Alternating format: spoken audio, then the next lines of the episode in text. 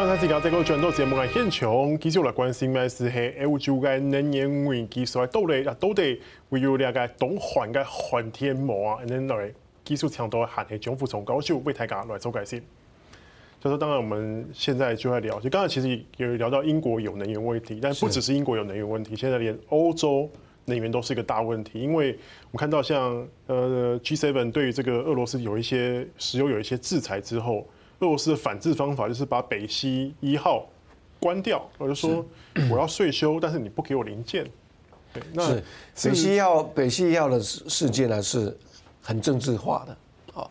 本来是一件能源问题，变成政治议题。啊，也就是我们在国际上面所所常用的一个名词，就是说，普丁把能源武器化，啊，把它当做一种工具、一种武器来对付欧洲国家、对付美国。那能源问题。本来是能源制裁变成能源危机，啊，本来是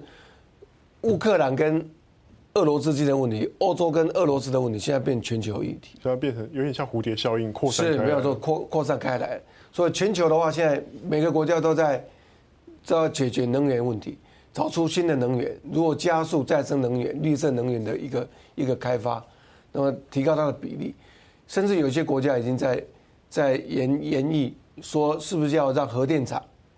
恢复运作，延长运作，哦，德国就是一个例子。所以说，其实欧洲在在这个对俄罗斯寄出制裁之前，已经想好了他们能源可能会碰上的挑战了。我倒不认为他们已经想好，他们说有想清楚，就不会贸然的去跟着美国去制裁俄罗斯，就贸然不会提出所谓能源制裁。啊，在这个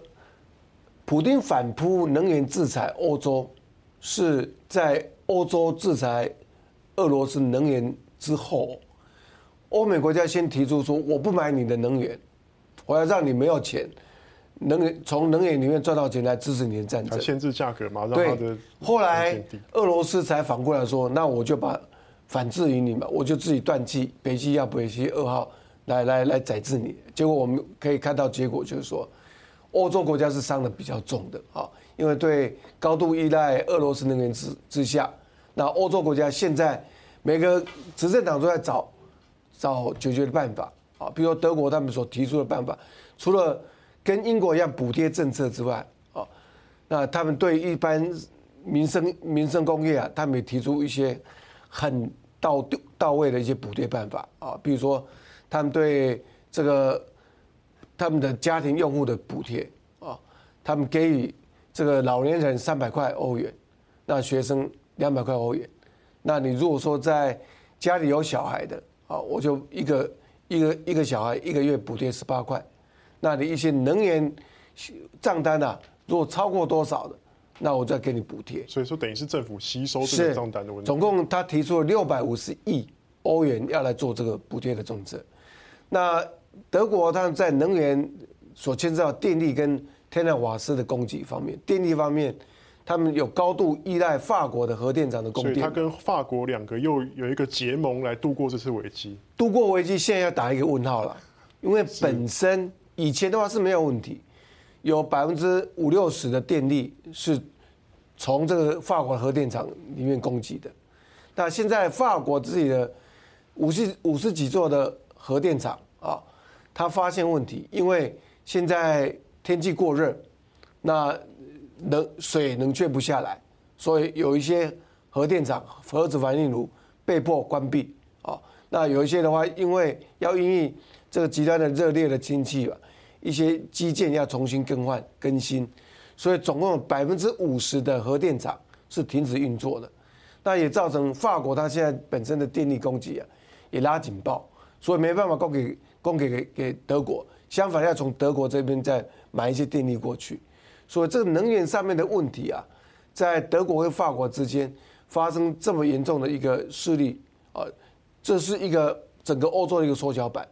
那这些欧洲国家所提出的办法，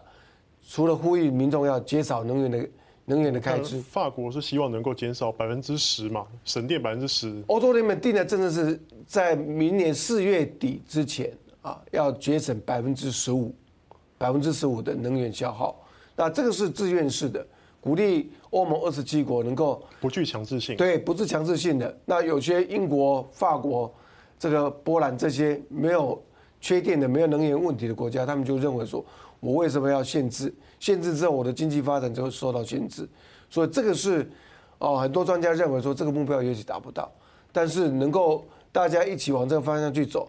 没有达到百分之十五，达到百分之十、十二，这个都是一件好事情。那同时，欧洲国家他们也也在他们的商业行为里面做了很大的更改啊，比如说他们有 window shopping 的一个一个习惯嘛，那这个晚上这个熄灯之后，关门之后，那个橱窗都会亮着电灯。那这些橱窗现在的话，一律就十点以后，甚至有有些国家是规定八点以后，橱窗的灯全都要关掉。那一些大建筑，比如说德国的布兰登堡，那法国的巴黎铁塔，晚上的话，以前都是都是亮着灯的，现在都灯这些大建筑物的灯光都把它啊规定归关掉。利用这个方式来全民大作战来减减少能源的开支啊，所以说这个是很严峻的时候。所以说，呃，应该说面对这次能源危机，欧洲整个总动员起来来应对这次问题，感觉大家要缩衣节食。老师，那你认为说这样的情况会维持很久吗？能维持多久？那我我认为是每个人都说不准的啊，因为这取决于说乌乌俄战争要打多久，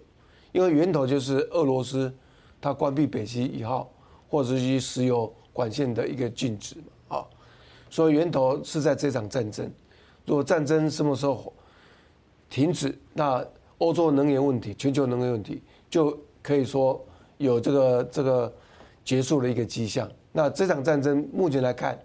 好还会再打下去哦。但是能源危机出现之后，欧洲国家它的反应能力，我认为是还不错的啊。比如说欧洲联盟所提出的百分之十五的的一个政策，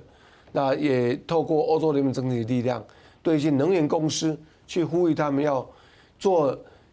能源公司的设备的革新，增加他们的一个产能，提高它的产能，等提高它的效率之后，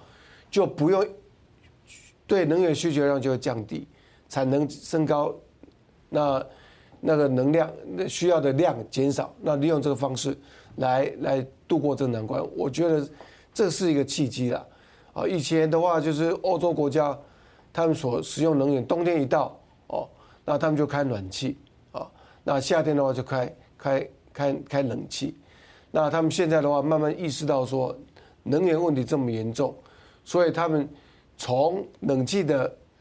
这开冷气的一个制度里看，我们看看到说欧洲人在生活上面也跟着在做的哦。台湾说二十六度可以开冷气，那西班牙规定二十七度才能够开冷气啊。那暖气的话，也延后开暖气的时间跟规定的时间，晚上八点到清晨啊，这五点六点这段期间才能够使用冷气暖气啊。暖气如果说非这段时间的话，它的价格就会提高一点。那你如果节约用能源省下来瓦斯或石油，它有又有一些奖励办法啊，而且他们也鼓励搭乘公共交通工具。那利用这个方式来降低啊私人的交通工具的一个流量，来减少这些石油、天然气等等能源的消耗。老师，这是对这个我们看到说，这个这次的呃俄罗斯断气之后，对民生、对国家经济的影响。当然，大家也会担心说，因为呃有些这些能源公司啊，这是因为最近能源价格涨，然后包括他们所需要的，他们在期货市场上面有一些保证金的价格也提高，拿不出钱来。可能会引发下一波的能源版的雷曼危机，这个是挪威的挪威方面讲的哈。老师，那你怎么看这件事情？这个这个是很大的一球能源版的雷曼兄弟危机啊。那这个是可能不可能？有很多专家认为有可能啊。那我个人认为是，如果说这能源危机时间拉长，那这个情形是有可能出现的。但是我认为。欧洲国家他们现在已经采取了啊提高能源效能的策略，那也也要把这个节能减碳啊这个日常化，那也分散的能源市场，那这些问题都进入就绪之后，接下来一个问题就是核心的，要让这些能源公司能够正常运作。但是对能源公司的问题，我要提出两两个。两个观点就是，现在很多国国家说要帮他做保，包括对欧盟都在讨论这个问题。做保的公司的话，就是它的营运里面确实发发生了问题，啊，它本来就是大量进口，比如说俄罗斯的天然气，那现在没有天然气可以卖了，那现在库存量哦这么少的时候，它必须要提高价格，但是政府又不给它提高价格，哦，那有限的这些能源天然气卖完之后，公司就运营运不下去，那怎么办？为了避免这些公司倒闭，或者在期货市场里面拿拿不出担保金，政府跳下来做担保。保护这些能源公司，让它能够正常运作。因为能源公司如果倒了之后，那民生社会问题就会出现，所以这是一个面向。但是有一些能源公司是因为这次能源危机有赚钱的，啊，比如说一些